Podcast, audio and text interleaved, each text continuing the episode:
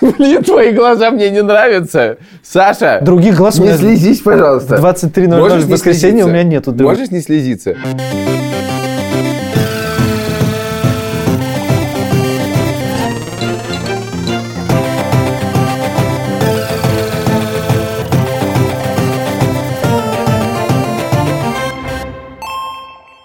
Привет, это подкаст «Деньги пришли». Мы его ведущие, я Илья Красильщик. Я Саша Поливанов. Мы записываем пятый сезон этого подкаста. Он будет совсем другим. Во-первых, он будет наполовину в видео, наполовину в аудио. Мы будем выходить как раньше по пятницам, но раз в неделю он будет аудио, а на следующей неделе он будет и в видео, и в аудио. Начинаем мы с видео. Это первое. Второе. Наши партнеры не изменились. Это по-прежнему Альфа-Банк и студия подкастов «Либо-либо». Но и тот, и другой наши партнеры стали лучше. «Либо-либо» стало лучше, потому что переехала в прекрасную совершенно студию. На покровку! А Альфа-Банк стал лучше, потому что нанял меня. И я стал главным редактором Альфа-Банка.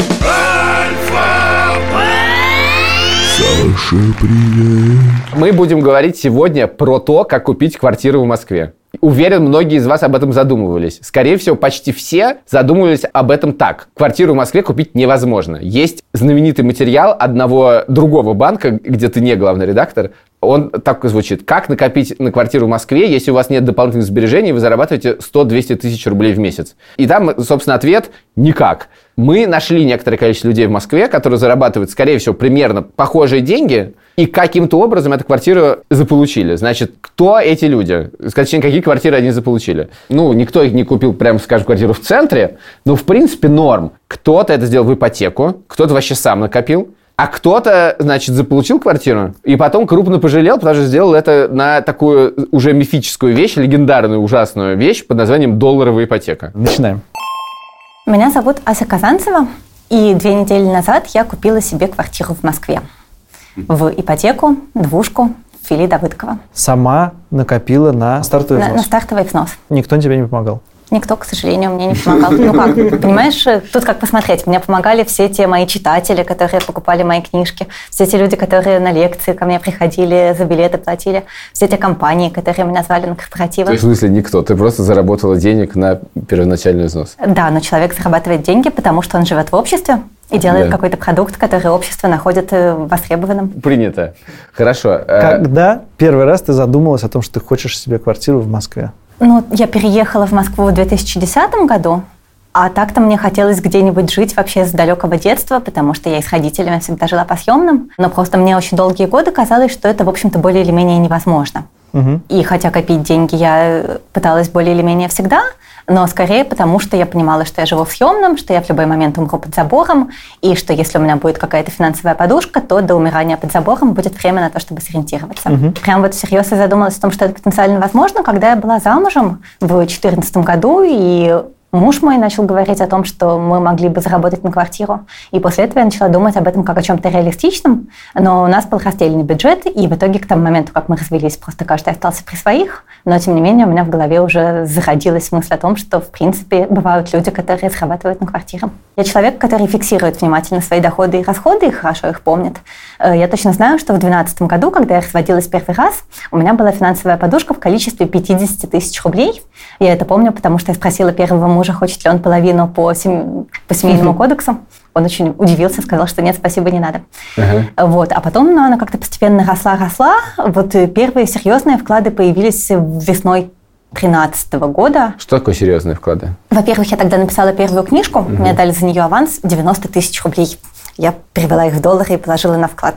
Во-вторых, у меня что-то к тому моменту уже накопилось для увеличения подушки, тоже там было порядка сотни у меня подушки вот такой базовой. И в-третьих, меня как-то очень удачно, очень по-честному уволили. Меня уволив, неожиданно заплатили мне еще за два месяца. Это были еще 140 тысяч рублей, которые стали еще одним вкладом. И Да. вот с этого момента, вот с весны 13 мне было, получается, 25 или 26, э, я начала чувствовать себя человеком финансово состоятельным, с тремя вкладами, тысяч на 300, примерно чуть побольше, э, и продолжала как-то накапливать их еще и еще. Ты написала пост про то, что ты знаешь все свои траты с 2012 года. Я их записываю. Как устроена эта привычка? Каждый вечер ты садишься, смотришь, что, за что ты потратил деньги и записываешь. А последнее время все удобно, потому что все деньги даже не наличными, а в Сбербанке, причем по одной и той же карте обычно, Мгм. и поэтому можно просто в приложении Сбербанка посмотреть, э, сколько за что я заплатила. А так до этого, да, я помнила, пока еще существовали наличные, Ты прямо запоминала или ты записывала, куда потом пере- переписывала в Ну, табличке? за день обычно несложно помнить. Спорно. Смотри, ты помнишь, как прошел твой день, и ты понимаешь, что вот я здесь купил водичку за э, 50 рублей, а вот я здесь купил, не знаю, обед в Макдональдсе за 260. Совершенно не согласен с этим Ну, то есть это привычка ежедневная, да? Нельзя, неделю не записывать, а потом, а потом э, за Но неделю сейчас уже можно, да, потому что сейчас все Ну в приложении. Тогда было нельзя, тогда Ты просто открываешь и переписываешь это все в табличку. Ну да, каждый раз, как оказалось в компьютерах. А как устроена твоя табличка? Э, Там есть графа с вкладами, которая теперь превратилась в две графы. Одну с подушкой безопасности, а вторую с долгом по ипотеке. Так. Э, Дальше там есть графа доходы, там есть графа операционка, в которой ты в начале месяца проверяешь, сколько у тебя денег в текущий момент. И есть, соответственно, графа расходы, такая длинная, длинная, длинная. Ты записываешь число, ты записываешь сумму, ты записываешь категорию, скажем, eating out или медицина, или супермаркет, или что-нибудь. И ты записываешь короткое описание, э, что само по себе прикольно, если заглядывать в какие-то прежние годы, потому что там можно обнаружить, с кем ты тусил, например, какие-то книжечки покупал, какие-то удивительные категоризации. То есть, например, ты потратил деньги на уличный туалет, и у тебя нет, естественно, никакой подходящей графы для таких редких ситуаций. Э, Уличный туалет оказывается записан в графу развлечения. Как табличка помогает копить деньги? Табличка хороша тем, что она сама по себе дисциплинирует. То есть, э, если ты даже специально деньги копить не пытаешься, э, ты все равно понимаешь, э, во-первых, сколько у тебя денег в каждый момент, у тебя в ней записано, сколько их на вкладах сейчас, и сколько их было на вкладах полгода назад, и ты видишь, что эта цифра выросла, и ты рад. Во-вторых, ты видишь, сколько денег ушло в каждый месяц за каждую категорию. В конце года ты подводишь какую-то статистику, сколько уходит за год на каждую категорию, и ты можешь, с одной стороны, свои расходы прогнозировать, ты достаточно твердо знаешь, сколько тебе в месяц на что понадобится, и, соответственно, сколько можно отложить сразу, убрать на вклады, потому что ты без них проживешь. И, с другой стороны, ты испытываешь эмоции. Ты испытываешь выброс дофамина, когда ты видишь, как много денег у тебя приросло, или ты испытываешь всплеск тревожности, когда ты видишь, как необычно много денег на что-то ушло, и это само по себе тебя останавливает, скажем, от того, чтобы много спустить на шмотки. Илюш, у тебя бывает выброс дофамина, когда ты смотришь на деньги на вкладе? Чуть-чуть. Значит, ты какие-то колоссальные деньги откладывала в процентах от того, что зарабатывала на квартиру. Ну, смотри, у человека есть какие-то базовые деньги, которые он тратит на жизнь. Из них примерно половина или чуть меньше в хорошем случае идет на аренду, а еще примерно столько же идет на жизнь. Э, Ну вот, скажем, 17 год у меня был такой самый прорывной, потому что одновременно меня унесло в дикую финансовую тревожность. Я ужасно хотела как можно больше накапливать. А с другой стороны, я достаточно много работала тогда и достаточно эффективно. И там у меня получалось так, что я зарабатывала за месяц тысяч примерно 100-120, что было очень неплохо, потому что я параллельно училась на дневном, и при этом тратила из них порядка 60. Из них 30 на квартиру, как написано в твоем посте. Э, да, но на самом деле скорее 25. Мы тогда снимали квартиру, по-моему, за 55 вдвоем с мужем, и он платил 30, я платила 25, потому что гендерная несправедливость. А потом мы начали снимать квартиру за 60, и тогда уже стало, да, по 30 поровну. Все-таки восстановили справедливость. Да. И ты жила на 30 тысяч рублей в месяц в Москве. Это то, что идет на всякие базовые расходы, на еду, на какие-то минимальные там транспорт и прочее. Э, То есть понятно, что бывало и больше, если там какая-нибудь одежда срочная или лечение понадобилось. И в этом смысле э, тогда это отъедало от э, денег, которые ты клала на э, квартиру. Отъедала, да. Ну, то есть каждый месяц удавалось откладывать, но там иногда удавалось откладывать 40, иногда удавалось откладывать 50, иногда 60. Как... Э, Опять же, доходы тоже неравномерные расходы, потому что я человек еще, который написал три книжки, и причем три книжки бестселлера, и у меня, например, два раза в год приходит куча денег роялти, и вот про роялти у меня всегда было правило, что я их не трогаю, что я их переношу на вклады напрямую, Э, поэтому бывали месяцы очень хлебные, Э, но в эти месяцы, например, можно было не откладывать из своего основного заработанного. Потому что пришли роялти, и можно шикануть. Да, можно старшем. шикануть и, скажем, пойти зубы вылечить.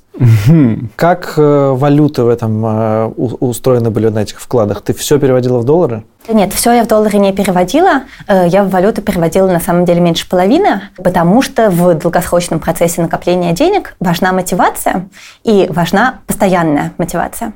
Рублевые вклады, они хороши тем, что по ним есть достаточно большие проценты, и у тебя каждый месяц что-нибудь подрастает. Долларовые вклады, они бывают хороши, если доллар вдруг слетел, но такое происходит сильно не всегда. Но зато когда происходит очень... Это про другую область Да, нашу. да. Да, но вот в последний раз это прям радикально происходило в 2014 году. У меня, к сожалению, тогда еще не очень-то много было денег. Мне вот до сих пор всю жизнь страшно обидно, что премия «Просветитель», которую мне дали за первую книжку, там есть денежная часть, вознаграждение, это 700 тысяч рублей. И вот они что-то мне тянули, тянули, тянули с тем, чтобы ее выплатить.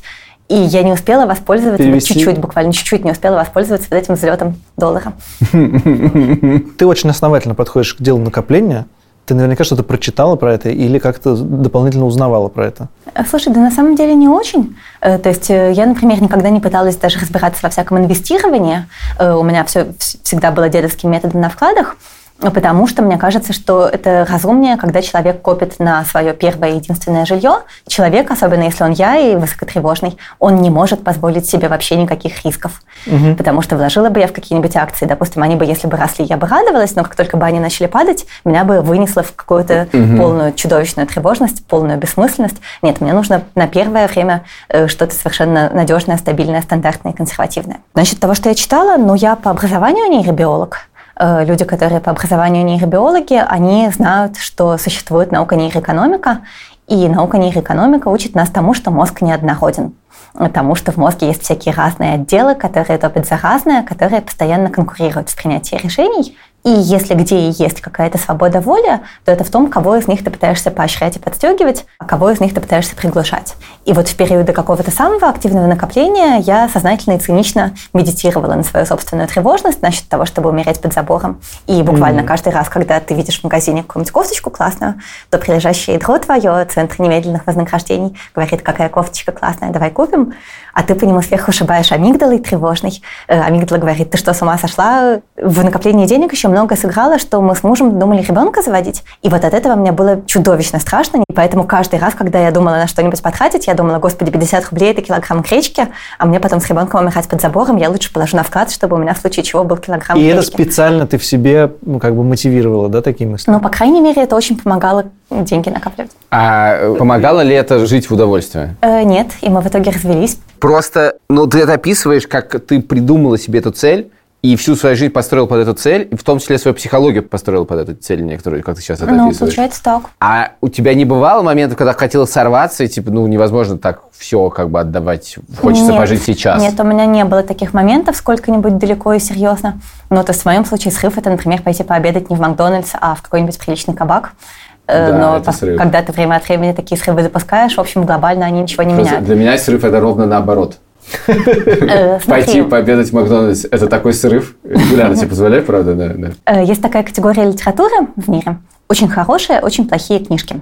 Они бывают художественные, они бывают нон-фикшн. Смысл их в том, что написанные они, может быть, отвратительно, и персонажи в них какие-нибудь совершенно картонные, но в них есть какая-нибудь одна мысль, э, которая настолько хороша и настолько инновационна, что книжка заслуженно становится бестселлером. И вот яркий пример – это книжка Стивена Кови «Семь навыков высокоэффективных людей», в которой на самом деле никаких не семь мыслей, на самом деле в ней одна мысль. И эта одна мысль заключается в том, что мы тратим постоянно кучу времени, ресурса, тревоги, ментальной энергии на то, чтобы делать какие-то выборы, а мы можем колоссально себе упростить жизнь, если мы один раз построим систему приоритетов, и в этой системе приоритетов с ней определимся, и дальше будем любое решение просто взвешивать на соответствие этой системе приоритетов. Ну и вот у меня, соответственно, этот светлый приоритет про то, что у меня когда-то будет свой домик, из которого меня никто никогда не выгонит, э, он стоял просто гораздо выше чем кофточка или любой другой срыв. Скажи, пожалуйста, в какой момент ты поняла, все, хватит копить, надо покупать? Когда у меня накопилось 5 миллионов, я поняла, что я теперь э, могу позволить себе квартиру за 12, а квартира за 12 – это нижняя планка цены в том районе, в котором я всегда хотела жить. Филида, вот Да, это лучшее место на свете. Так, тут, я- тут нужны комментарии. почему? Потому что там зелено, и там озеро, и река, и, и там все понятно. Мы там долго жили еще с мужем. Все и понятно? В каком смысле? Все Тоже понятно в таком жили. смысле, что я там много лет А, жила, ага. и поэтому я там все понимаю. Я понимаю, где бумажку распечатать, где, где миксер купить, покемон ловится, где велопарковка. И, соответственно, получается, что 5 миллионов, они почему условия? Потому что это такой стартовый взнос, при котором цена на покупку этой квартиры примерно приравнивается к цене аренды этой квартиры. И таким образом я оказываюсь в безопасности, потому что даже если все пойдет не так, я потеряю всю работу на свете, что вряд ли, потому что она у меня сильно ди- диверсифицирована, но все-таки, то я смогу в крайнем случае эту квартиру просто сдать, и аренда за нее будет более или менее компенсировать ипотеку за нее, ну, а на свою собственную аренду чего-то более дешевого и еду я как-нибудь заработаю, всю жизнь справлялась. Вот очень многие люди говорят, что они не берут ипотеку, а предпочитают, там, не знаю, инвестировать в себя или что-то такое, потому что пока они копят, цена на недвижимость тоже растет. Вот именно прелесть взятия ипотеки в том, что инфляция перестает работать против тебя, инфляция наконец-то начинает работать на тебя. Ты потратил все деньги, которые накопила на... Ну, я оставила, естественно, 200 тысяч финансовой подушки, Так. э, на случай, как бы чего не вышло. А так, да, теперь все остальное я вливаю в ипотеку. Мгм. И То есть основное, все что... теперь деньги, которые у тебя будут поверх твоей ежемесячной траты, ты будешь отдавать в ипотеку. Да, это очень выгодно. И вообще, вот э, что здесь существенно, что с семью миллионами долга банку я чувствую себя гораздо спокойнее гораздо счастливее, чем с пятью миллионами на вкладах. Потому что, во-первых, у меня появился домик, из которого меня никто никогда не выгонит, и появился 30-летний горизонт планирования. А также я могу и собираюсь сделать себе московскую прописку, а московская прописка – это все вот эти вот блага, которых у меня никогда в жизни не было, типа бесплатной медицины, бесплатных библиотек, возможности получать шенгенские визы без того, чтобы ехать по месту прописки в Ленинградскую область. Welcome to the club. Да, в общем, какой-то миллион радости. Чувствуешь себя просто этим белым, цизгерно привилегированным, вот это все. Да, Собянинским мужчиной. Собянинским да, мужчиной, да, да, конечно. Особенно если я буду молодая мать, то с ребенком э, вообще классно быть с московской пропиской. И что здесь еще важно? Вот э, мы говорили уже, что когда ты берешь ипотеку, ты останавливаешь инфляцию, она больше тебе не угрожает, а совершенно наоборот. И самое главное, что вливать деньги в досрочное погашение ипотеки – это гораздо-гораздо более вознаграждающий rewarding experience, чем вливать деньги на вклады, Потому что вот если ты, например, взял 60 тысяч рублей и положил их на вклад, то ну, через год они превратятся в 63, и, в общем, инфляция все это подъест. А вот если ты взял эти те же самые 60 тысяч и влил их в досрочное погашение, то, получается, ты свою переплату потенциально снижаешь на 167. То есть они такие сразу взяли и увеличились в два с половиной раза. Это так круто. И платеж твой ежемесячный уменьшился на 500 рублей. Мне нравится, с какой радостью ты про это говоришь. За сколько ты хочешь закрыть ипотеку в реальности? При самом хорошем раскладе это будет лет 6-7, при реалистичном, комфортном раскладе это будет лет 10-12. Финансово твоя жизнь сейчас как-то изменится после того, как ты купил квартиру? Я буду получать гораздо больше радости от зарабатывания денег, и поэтому, наверное, буду зарабатывать их больше. Ну, потому что, видишь, в моей работе же это регулируется до какой-то степени, да, ты на сколько ты лекций соглашаешься, на сколько ты лекций не соглашаешься, потому что у тебя сил нет. А сейчас э, настолько больше вознаграждающий эффект от денег, что, вероятно, я буду на гораздо больше работы соглашаться. Ты переводишь все работы в квадратные метры. Ты знаешь, что это очень забавно, потому что вот я говорю, я пишу книжки, одна проданная книжка, один экземпляр приносит человеку примерно 26 рублей авторских э, роялтий. И эти 26 рублей примерно соответствуют квадратному сантиметру квартирочки.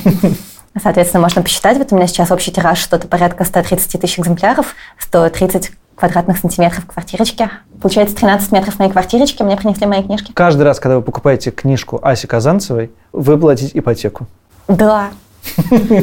Поэтому я обожаю читателей своих. Ну, не только поэтому. Каждый читатель – это квадратный сантиметр. Или три, если он купил все три. Ты чувствуешь, эта квартира с тобой на минимум, там, я не знаю, 5 лет или 10 лет, 12 лет. Я надеюсь, что надолго. Ну, потому что, видишь, я копила такой стартовый взнос, чтобы сразу купить квартиру, которая мне нравится.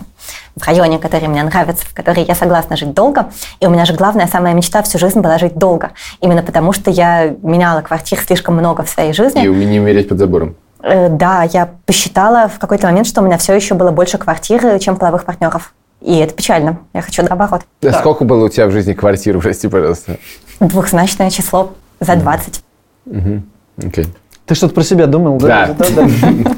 Ну, мне кажется, из того, что ты говоришь, еще важно воспринимать это не как повинность, а как некоторое удовольствие. И, ну, то есть, это очевидно Ну для тебя да, то есть некоторые... э, мы все решения принимаем, да, представляя себе дилемму вагонетки. На одних рельсах привязано что-то одно, на других рельсах привязано что-то другое. И будем ли мы переводить стрелку? На одних рельсах привязана квартира, а дальше все для Все так фото. для зажигается проверки. взгляд от слова квартира. э, вообще Да, понятно, да, да, да, Это да. очевидно нужно... Она Да. офигенская. Она лучшее, что со мной происходило в жизни. Класс. Спасибо тебе большое.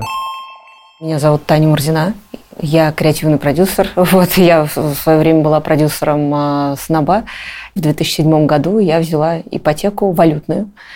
60 тысяч долларов, полтора миллиона рублей. Это в переводе тогда было. Какие цифры приятные. Полтора миллиона рублей, 60 тысяч долларов. Запомним этот момент.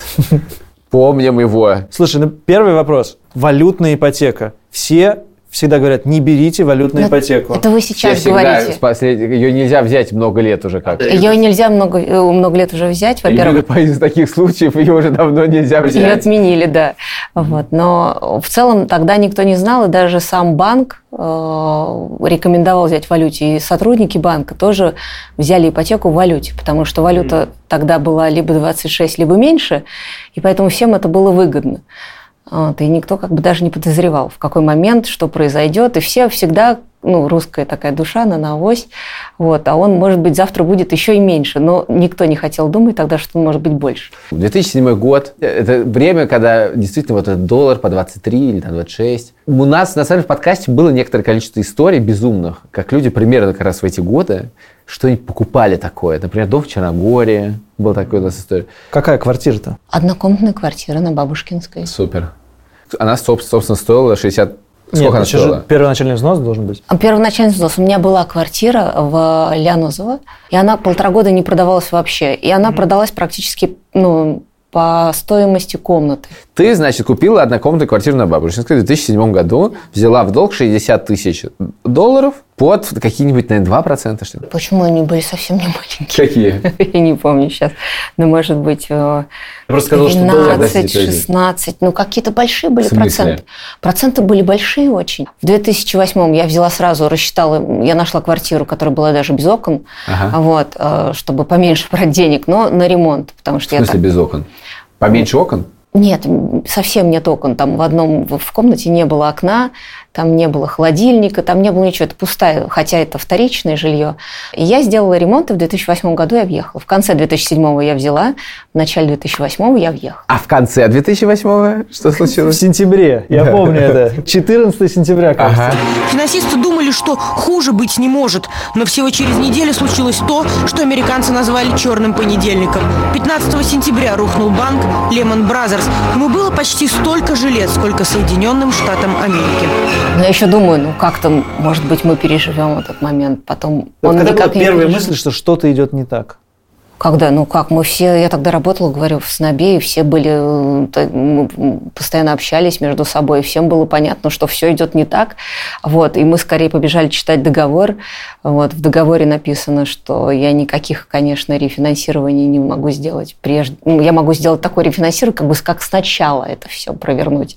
То есть опять выставить квартиру условно на продажу, чтобы ее оценили, заплатить кучу денег.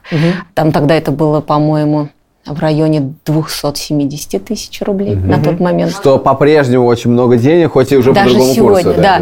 Но нужно И было как-то вложить их. по- Но а даже если их, допустим, надо было занять, а как мне занимать тогда или найти деньги? Мне же нужно было этот ам, ежемесячный платеж. А у тебя просто как бы Да. твой долг вырос типа в полтора раза в этот момент. Да. И твои э, траты, соответственно, ежемесячно тоже на Да, это, и вся вот, ну вот была зарплата, и зарплата, и займ, зарплата, займ туда. То есть мой день начинался с того, что я смотрела курс валют. Вот, это мое, Ага. мое утро. То есть это первое, что я Кажется, делала. это были неприятные Сколько лет утра. ты так смотрела курс валют? До 2015 года. Окей, давай обсудим вот, эти, вот этот период до 2015 года. Как ты выстроил свою жизнь, учитывая, что твое как бы, количество денег, которые ты каждый месяц должна была заплатить, оно менялось, я подозреваю. Ну, у меня была основная работа, еще много подработок разных. Ага. Вот, для того, чтобы еще содержать сына и ипотеку. Если что-то случится, еще нужно откладывать деньги на здоровье, еще что-то, родители. Вот, поэтому, ну, много было подработок. Именно вот этот момент, что действительно у тебя каждый месяц был разный платеж из-за этого. Да, исключения. конечно. Вот. Он каждый раз, каждый раз разный был еще. И у тебя бы как дисциплина по этому поводу выработалась? Как можно, это же абсолютно не предсказать, учитывая... Нет, это курсы. просто какой-то, ну, знаете, вот а, я к этому отношусь, как, я прожила просто это время в большом таком стрессе, да. То есть, с одной стороны, мне это дало ну, как бы как жизнь, да, такой, потому что я уехала от родителей, мы с сыном стали жить отдельно. И в целом я благодарна этой ипотеке, я все-таки стала жить отдельно, это все здорово очень. Я ни в коем случае не жалею ничем, ни, ни о чем. Вот. Но в другом направлении это просто такой жуткий стресс, которым ты все время живешь. Ты не, это непредсказуемо. Ты думаешь, куда как оплатить, куча каких-то копилок. Ну, то есть ты не, ну, не очень понятно, заранее пытаешься занять, заранее пытаешься занять кого-нибудь, проговорить тот момент, что я тебе, возможно, скоро позвоню, спрошу у тебя денег. Но друзья были такие, что вот они мне а, давали все время эти деньги как-то перекрутиться. все время одолжить приходилось. Все время, да, одалживать. Вот, и в какой-то момент вот наша общая по- подруга Вера Шенгели, она, мы сидели на кухне, и она такая сказала, ну, все, хватит. И всем написала письмо, вот как сейчас очень... Тогда было это... Для меня это было такое небольшое открытие, что можно было раз так написать письмо и сказать, ребят, там, вы знаете, вот Помогите. у у нас у друга проблема такая. Вот. И на следующий день она уже принесла какую-то э, сумму денег, потом еще раз принесла на третий, по-моему, так было три месяца. На четвертый мне было очень неудобно в какой-то момент, потому что ну, у всех такое положение. Как бы доллар затронул многих людей. Я сидела ну, у подруги Ани Кочаровской за голову ухватившись, все сидели со мной и думали, как делать. Как раз вот там думали, как перепродать. Получалось так, что если ее продать, то получается, я просто платила просто так деньги, и даже комнату не могу себе позволить, и даже То кот- и даже котлован осталось, даже. да? И мы позвонили там нашей Яне Мандрыкиной, известному блогеру Риэлтору, сейчас, да. да, риэлтору. И мы спросили, что же делать. Она все просчитала, и получается так, что даже котлован, даже не то, что в Новой Москве, а за ней, вот тогда еще, по-моему, не было Новой Москве. Новой Москвы еще не было. Да. Слушай, а не было какой-то идеи, может быть, как-то поработать за доллары, ну, за валюту, как-нибудь придумать какую-нибудь подработку? Какой сейчас вопрос классный, конечно. Не, ну, в смысле, что типа, ну, я не знаю, есть места, где платят... э, всегда были. Вот. Таким образом, ты как-то страхуешь риски. Я думаю, что Саша имеет в виду не это. Я поняла, но очень смешно. О, Господи! Что вы?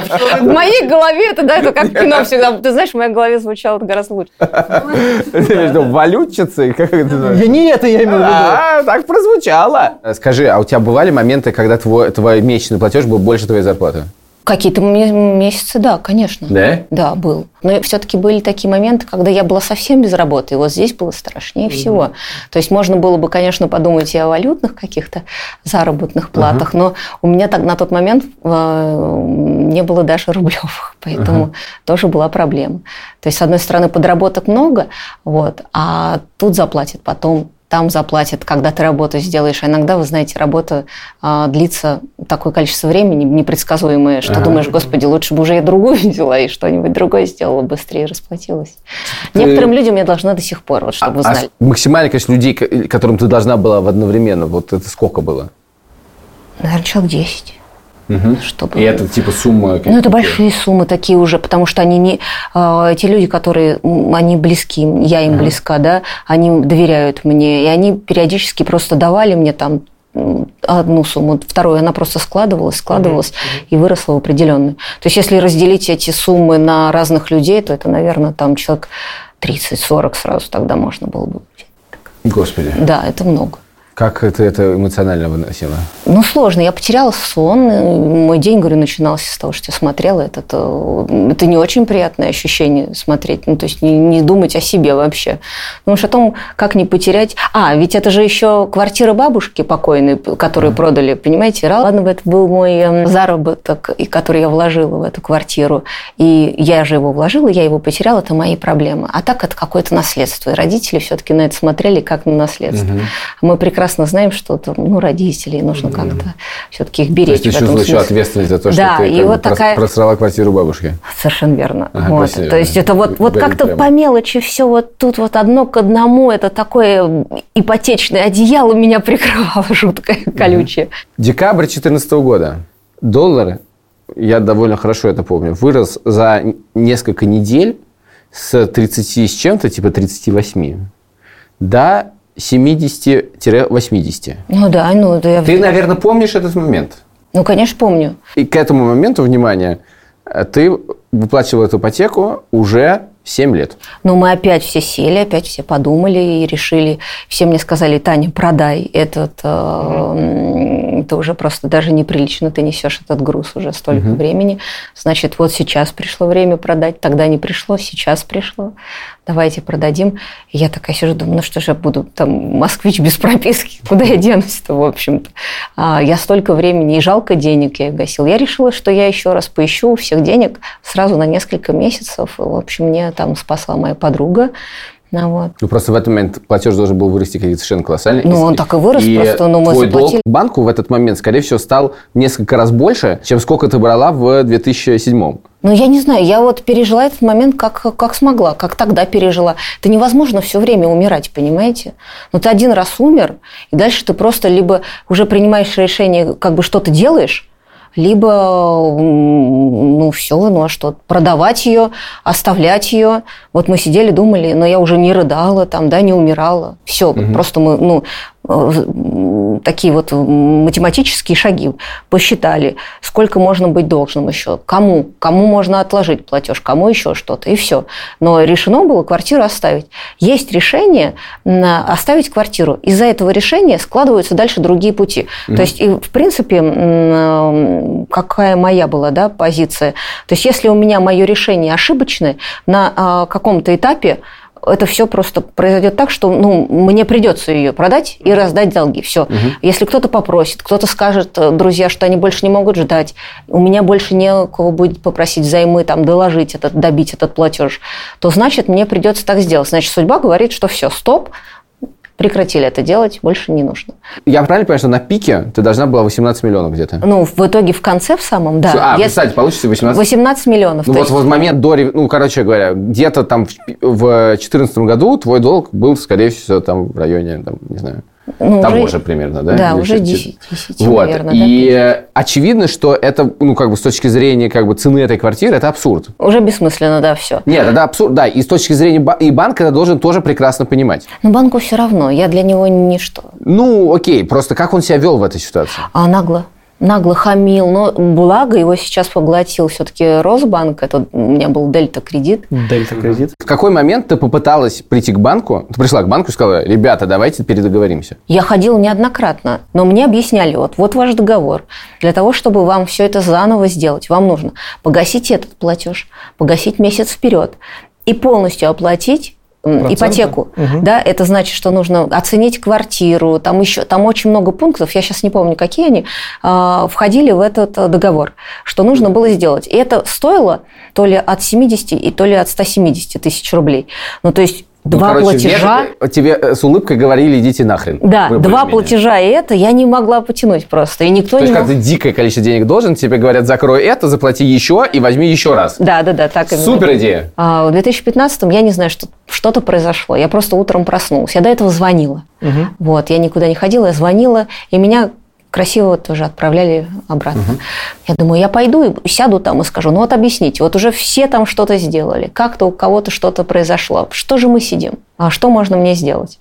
И случилось чудо. Это реально было как чудо, потому что ну, до сих пор не очень мне верится, как это произошло. А, Я пришла в банк и попросила менеджера своего вот по ипотеке. Ко мне вышла девушка и сказала, вот, ну, я говорю, я хочу рефинансироваться, хочу понять, все-таки какие у меня есть варианты. Вот. э, На сегодняшний день изменилась ли стоимость вот этого вот всего списка, который был тогда, да, еще два года, полтора назад.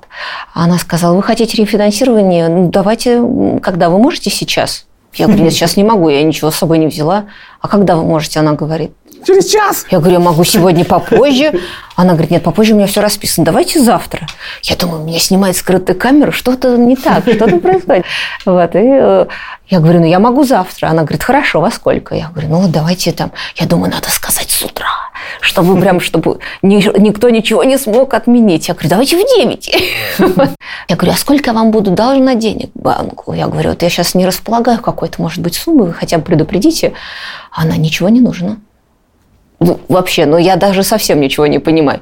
Я говорю, простите, как ничего не нужно? Я говорю, еще вчера нужно было, сегодня не нужно, как так? Она говорит, «Ну, именно сейчас нам разрешили, но мы не можем сделать такое официальное заявление, что вот мы сейчас вас всех рефинансируем. Вы не представляете, какой поток будет, да, сейчас? Мы никого не успеем рефинансировать до конца. Хитро, э, нормальная Очень схема. хитро, да. Но, но все равно в целом, кто пришел спросить, всем повезло. Вот, а, и, вот кто пришел, говорит, мы всех рефинансируем. В течение, по-моему, то ли двух, то ли одного месяца. А давай объясним, рефинансирование – это что вообще, как- какой процесс? Они как бы выкупают этот кредит и дают тебе новый? Или как? Они вот просто пересчитывают. Ага. Пересчитывают в рубли. То есть у, у них, я не очень поняла схему с учетом того, что э, я думала, сейчас они пересчитают, у меня останется тот же платеж, а, только... Но в рублях. Но в рублях и какой-то зафиксированный. Я была готова на это. Я была на, ну, на этот большой платеж была готова, лишь бы они его зафиксировали, и больше он вот... Все было в рублях всегда. Да, в рублях и не, не- да. да. Э, Я с ним знаю, что с ним происходит. Они посчитали, у них Раз. несколько раз она уменьшилась сумма, плюс они потеряли то ли 5, ш- то ли 6 лет. Я говорю, хорошо. Я говорю, а вас не уволят? Я говорю, меня, меня все устраивает, все очень прекрасно, все здорово. Вас не уволят? Она нет. Ну, как бы здесь все так описано, как бы по стандартам и по всем схемам. У вас получается именно такой платеж, и вы можете, если вы можете выплачивать вот эту сумму, то вы будете выплачивать вот столько лет. Вы можете выплачивать? Я говорю, конечно, столько-то я могу выплачивать. Сколько в месяц ты платила до этого дня замечательного весеннего 2015 года примерно? Ну, в среднем, да, Да, да, да. 80. 80. И эта сумма уменьшилась несколько раз. Да. Что ты почувствовала? Облегчение. Вы знаете, облегчение. Но я не сразу его почувствовала. Во-первых, в первый день я вышла, думаю, у меня, наверное, ну что-то произошло. Это Что-то какой-то розыгрыш какой-то или что-то такое. Не может же это быть везение. Даже никому не сказала. Дома отсидела и дождалась двух часов следующего дня. Я все пришла сразу подготовила, чтобы утром встать. Я пришла заранее, села. Как спалось? Волнительно, но по-хорошему уже, по-другому. Я не смотрела курс, мне он был неинтересен.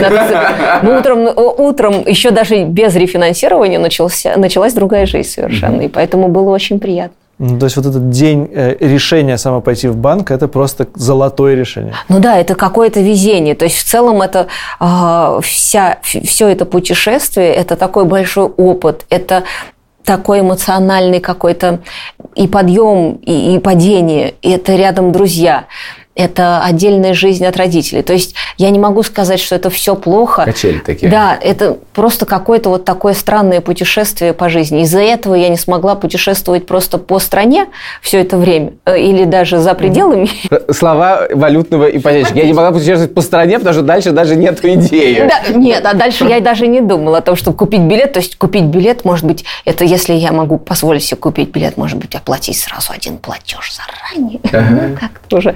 И вот в этом а, даже психолог мне в какой-то момент какой-то анекдот рассказал симпатичный. Он меня вдохновил про то, что там две бабушки, которые там говорят, не могу умереть, мне еще нужно ипотеку выплачивать. Как изменилась твоя жизнь после этого? Ты же к этому моменту должна была еще кучу денег друзьям, скорее всего. И как ты выстроила все вот это, вых- выход в новую жизнь вообще? Ну, во-первых, появились работы, появились другие какие-то да, подработки. М, Кому-то нужны были деньги а, побыстрее. Опять же, опять, ну, тот, ж- тот же самый круг, только в меньших этих объемах, меньше а, вот этого ну, как вам сказать, все-таки это какое-то унижение ты проходишь, когда ты просишь. Это каждый месяц это происходит.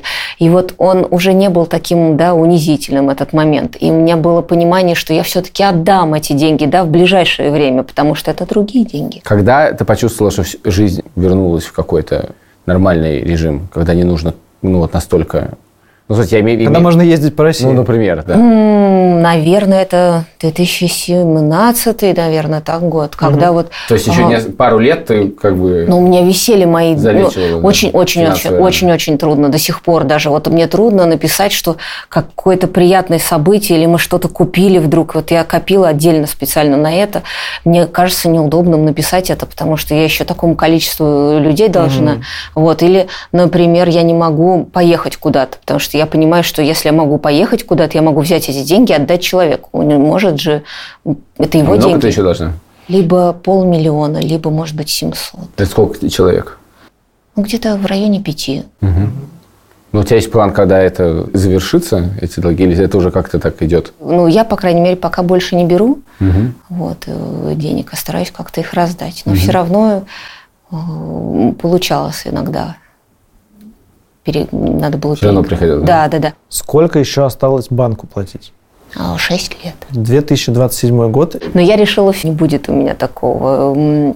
Не будет фанфар в этом году, ну, в 2007, в 2027 году не будет. В 2007-м-то были фанфары. Да-да-да, вы как раз там были, там была победа. Вот, а в 27-м не будет. Почему? Потому что я решила взять ипотеку, переипотеку. Вот, я сразу... Да. В смысле, еще какую-то квартиру другую, да? Да, он, ну, подрос сын, и он теперь живет отдельно, и э, он снимает квартиру. А зачем ему снимать, если у нас как бы есть ипотечная квартира, которая там вот где-то на Бабушкинской, а он живет на Соколе и на Войковской сейчас. И какой план? А вот, и план просто продать эту квартиру и купить квартиру на Соколе или на Войковской, или на аэропорте. А Вот. Я А, смотрю, ты пристрастилась к ипотекам. нет, нет, а там уже будет э, больше сын рулить этим Ага. процессом. Просто, ну, все-таки жить... в- Передай ему знания. Да, ну, ну, ну, ну, я его не брошу так, конечно. Сейчас вот ипотека в криптовалюте есть. Такие ставки низкие, надо брать. Нет, нет, нет, надо брать в, в- это, в валюте страны все-таки. Самое главное знание, да. Да, единственное. И я сравнила, получается, если совсем без перебоев, то есть отдать долги и работать, ну, чтобы не было таких вот промежутков, как у меня были раньше, то вообще, получается, можно гораздо раньше закрыть эту ипотеку. Также в 2027 году только квартира будет у сына на Соколе, мы все вместе наляжем на этот. То есть ты хочешь продать квартиру до 2027 года? Конечно. Сейчас? Да, прямо сейчас. Плюс квартира в этом районе гораздо дороже. Это если надо будет ее продать, то она продастся и окупится. Правильно понимаю, что однушка в Бабушкинской результате обошлась тебе 18 миллионов, да? Обойдется в итоге в 2027 году. Может быть, больше уже даже не знаю. Ты жалеешь о том, что ты сделал в 2007 году? Нет, нет, я, я благодарна всему, что произошло. Нет, не жалею ни в коем случае. Я не думаю, что мы бы сейчас с вами здесь сидели, если бы я не взяла. Во-первых, Ну, я... я ценю э, оценку важности этого, но все-таки до этого происходили события, которые не совсем соответствуют Но это был ужас. Но с происходящим учетом того, что я прошла, это уже, ну, проходить второй раз, я, и, конечно, я никому это не пожелаю, и сама не хочу проходить это второй раз. Но получилось пройти, вот, чё- ну, что об этом жалеть? Ну, так получилось, да. Ну, была такая глупость. Но тогда я не думаю, что вот сейчас вернись обратно э, без учета знаний. Вот я все равно бы сделала эту ошибку, наверное, вот что взять ипотеку, взять э, именно в дельта-кредите, порадоваться этому валютному платежу, я бы порадовалась. То есть я бы сделала все эти ошибки только ради того, чтобы ну, вот, м, жить отдельно, чтобы мы смогли все-таки как-то э, начать расти. Вот, каждый по-своему.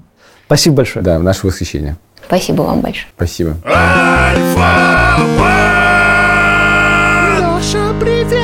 Леша, привет. Привет. Леш, новая жизнь. В смысле, ты теперь работаешь в Альфа-банке? в Да, мы теперь общаемся в двух ипостасях. Поговорим про ипотеку. Первый тезис, который мы поняли от всех наших гостей. Если взял ипотеку, человек думает о второй ипотеке. Интересные цифры. 56%, ну почти половина, чуть больше, людей, которые взяли ипотеку, мечтают о второй. Это теоретически возможно. Банк может выдать две ипотеки. 52 ипотеки, вообще никаких проблем. И такие клиенты тоже есть. Есть люди, которые выплачивают две, даже три ипотеки. Жили, были три ипотеки. Одна умная, Вторая свободная. вторая свобода, а третья совсем дурак. А третья в Латвии, да. Не, Первую ипотеку берут обычно себе на жилье. Потом так часто бывает, обычно берут молодые люди, они больше зарабатывают и хотят большую квартиру, и вот они начинают брать вторую уже ипотеку на большую квартиру, потихонечку туда вот переезжая. А с первой что они делают? А первую на продажу. А третью ипотеку, как вы думаете, на что берут? Видимо, сдавать. Нет. Вот ты плохо думаешь о. Родителям. Абсолютно верно, родителям. Как взять? Супер классная программа государственная закончилась 1 июля. Да. К сожалению, но запустилась новая программа для тех, у кого есть дети. Или эти дети планируют появиться до конца 2022 года. Если с 1 января 2018 года у вас появился ребенок, или у вас появится ребенок до конца 2022, можно взять ипотеку. Мы даем сейчас ипотеку по ставке 4,99, то есть вообще меньше 5% фактически. Тоже госпрограмма, соответственно, можно брать квартиру до 12 миллионов рублей, вернее, кредит. Квартира может стоить хоть 20 миллионов, кредит до 12 миллионов рублей в Москве, 6 миллионов в Питере. Первоначальный взнос, по-моему, 15%, ну, как бы так, вполне себе ок.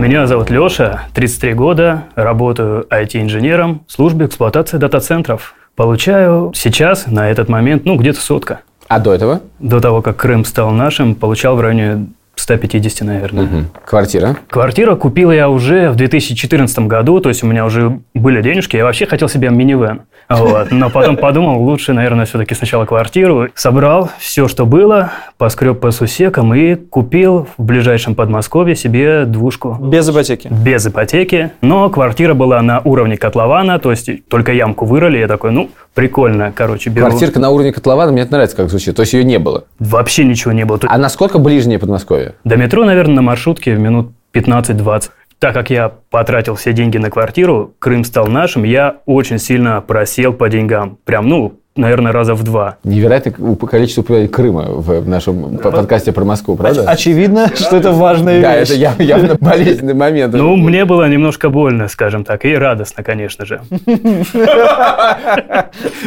Не хочу садиться никуда. Сколько стоило? Вот, чтобы не соврать, либо 3 500, либо, может, даже чуть дешевле. Там я как-то вот успел до повышения цен. После того, как Крым стал нашим. Ну, он прям становится нашим, я такой, вау, здорово же, и надо покупать срочно квартиру и Куплю куда-то... дыру в Да. Подмосковье, яму. Не, просто я понимал, что рубли, наверное, не стоит держать, а у меня все в рублях было, и я такой, кто-то там телеки себе, кто-то PlayStation покупал, я такой, ну, наверное, лучше... А я куплю квартиру. Лучше Ну, квартиру логично. надо купить. И я понял, что у меня вообще нет денег на ремонт. То есть я мог переехать в бетонную коробку. Так. Я жил со своими любимыми мама и папа.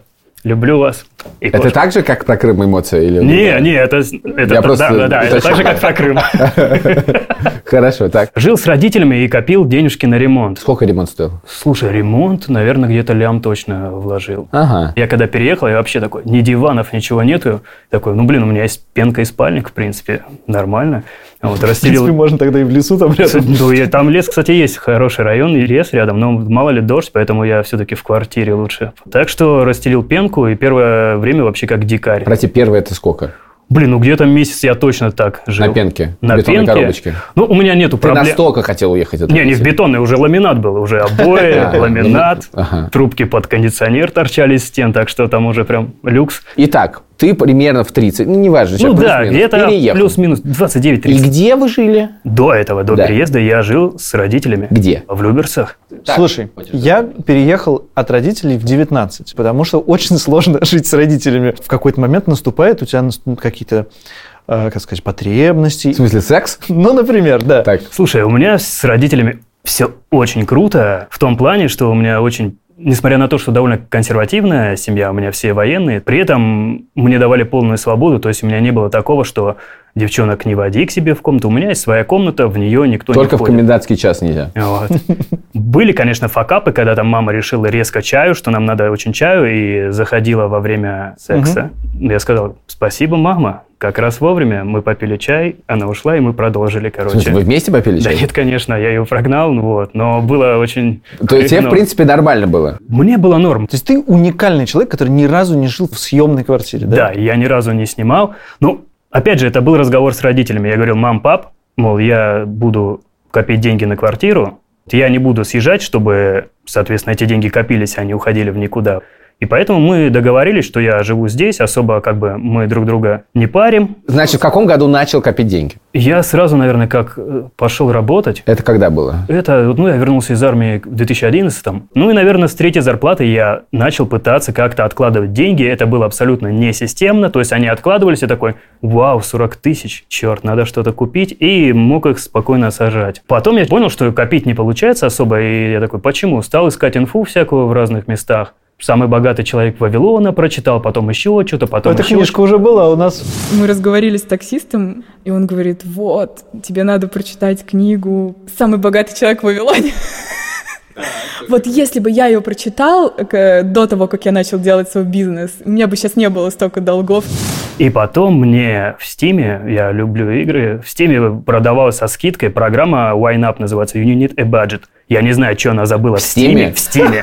Четвертая версия. И я такой, это то, что мне надо. Ну, ну, на распродаже там еще куча всего. Я такой, так, вот это, вот это. И, конечно же, бюджетирование. И, в принципе, благодаря вот этой программе у меня получилось охренеть, как копить деньги. Это реально рабочий инструмент. Я ни в коем случае не рекламирую, потому что, Я во-первых, не рекламирую, ради бога. Тогда это была стендалон версия именно в Steam, которая продавалась. Сейчас они перешли на подписку, и там без ре- региональных цен, и что-то такое мне дорого, поэтому я перенес весь ее функционал и, скажем так, философию в Excel.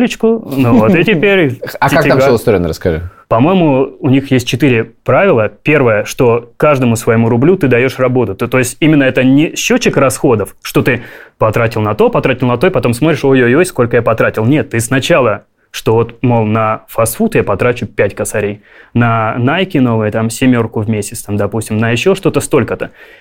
Вот это ты все посидел, денек распределил, и потом такой, ни хрена, в конце месяца смотришь, все дерьмо, все не получилось. То есть на Nike потратил двадцатку, на фастфуд обожрался на десятку, и это норм, потому что ты хотя бы видишь, где ты обсираешься, что ты ни хрена не понимаешь, как ты бюджетируешь, у тебя нету даже ну, представления, на что ты тратишь деньги, и в принципе ты такой, ага. Формально ты видишь, что раз ты на фастфуд потратил на 8 тысяч больше, чем, скажем так, ты планировал, значит, эти 8 тысяч тебе надо откуда-то взять. И это ты берешь либо из своей учебы, либо из своей квартиры, либо из, из чего-то еще. Либо потом, ну, со своим аппетитом как-то следишь, чтобы укладываться в назначенное. А как ты это фиксировал все? Потому это, напомним, это в Стиме. Это Да, это это в не в телефоне. Нет, это не в телефоне. То Там, есть не, ты- у них Steam, типа, приложение синхронизируется с телефоном. По-моему, у них тогда еще была синхронизация через Dropbox. Окей, то есть супер. такая немножко Ну да, это довольно давно дело было. Не, не очень удобно. Ну, то есть все, что тратил, ты записывал ручками то, что я я сначала потратил. бюджетировал все, потом тратил и смотрел, сходится ли мой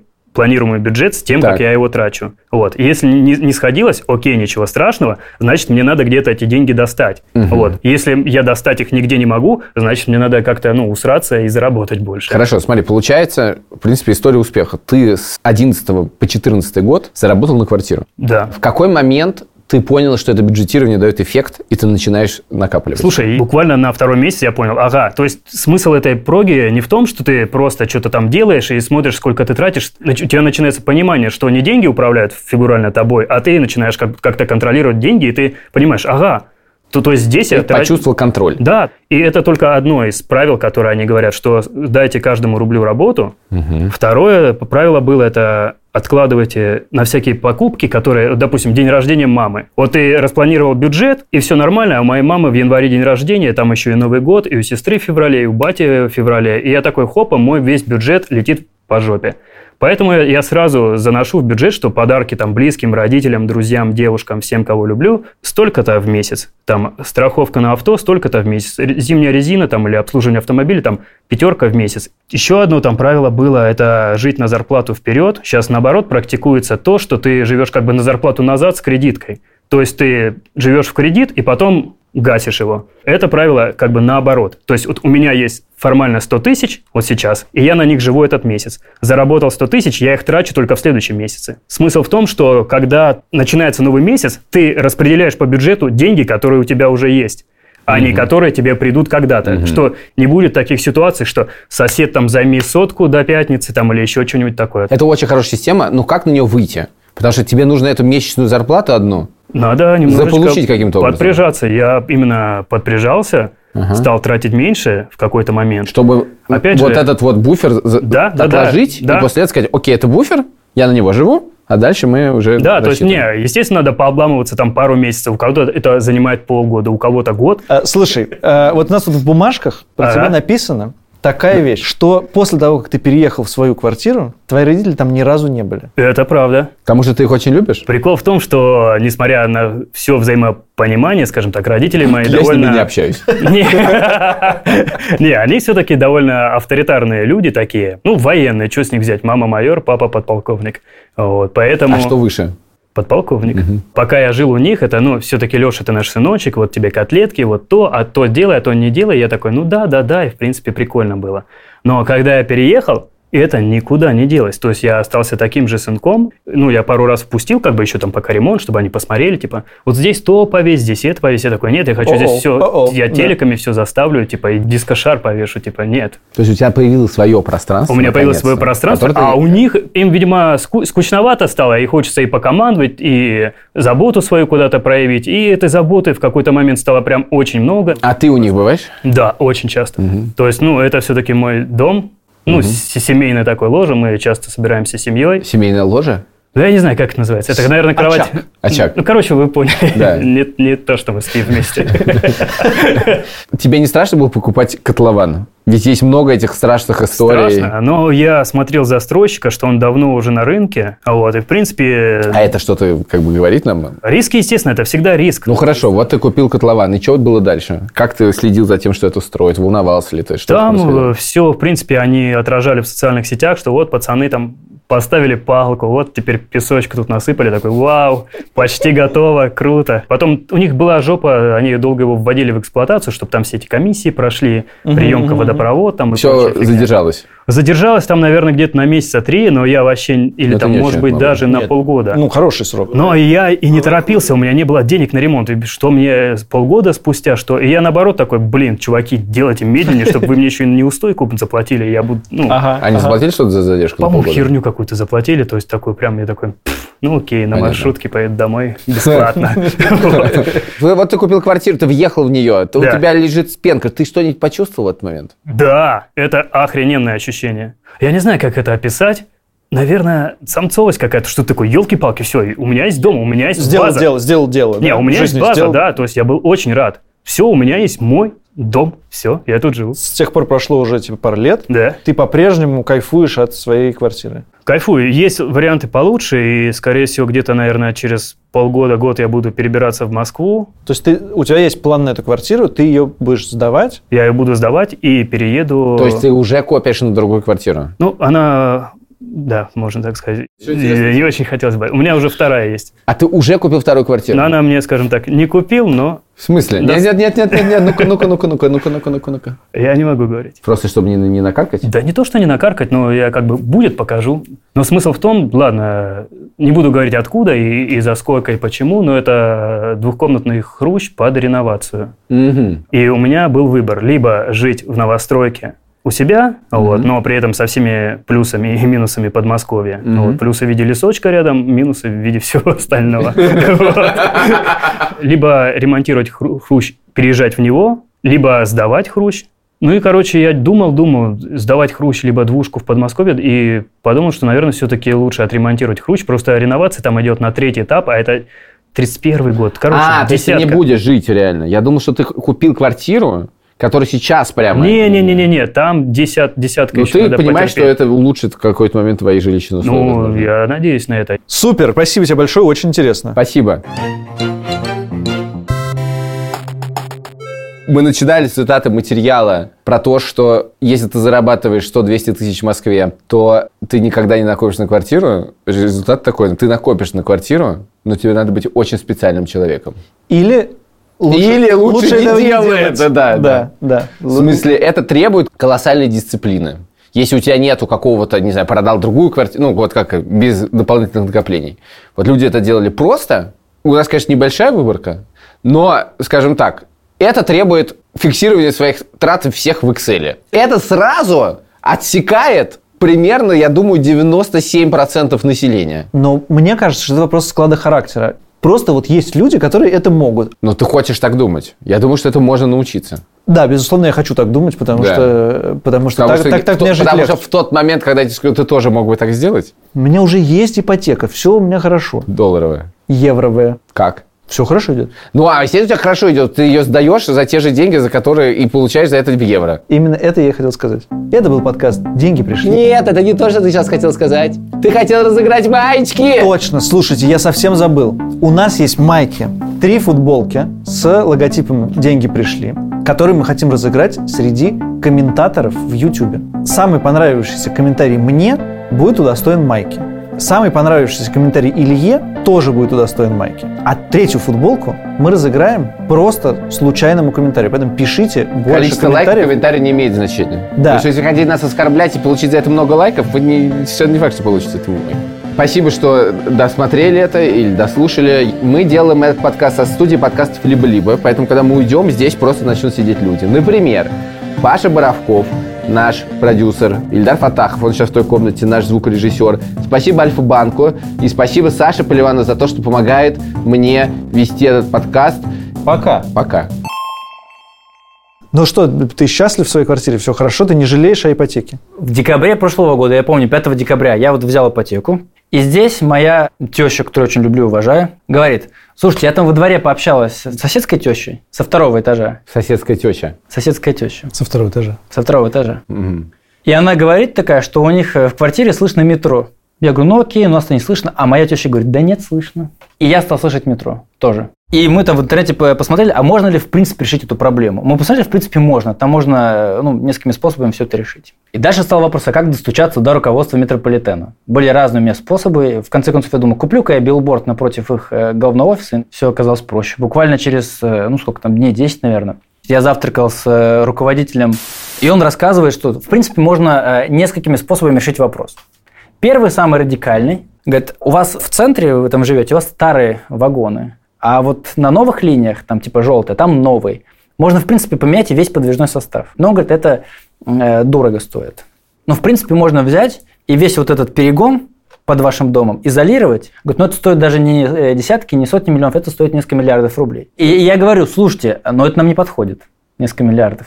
Говорит, но есть еще вариант положить специальные прорезиненные какие-то подкладки под рельсы. И они положили. Ну, И не слышно. это потрясающая история. Да, спасибо.